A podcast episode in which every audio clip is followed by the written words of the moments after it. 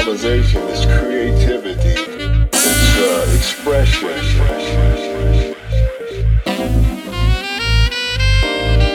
You have the freedom to create what comes through you.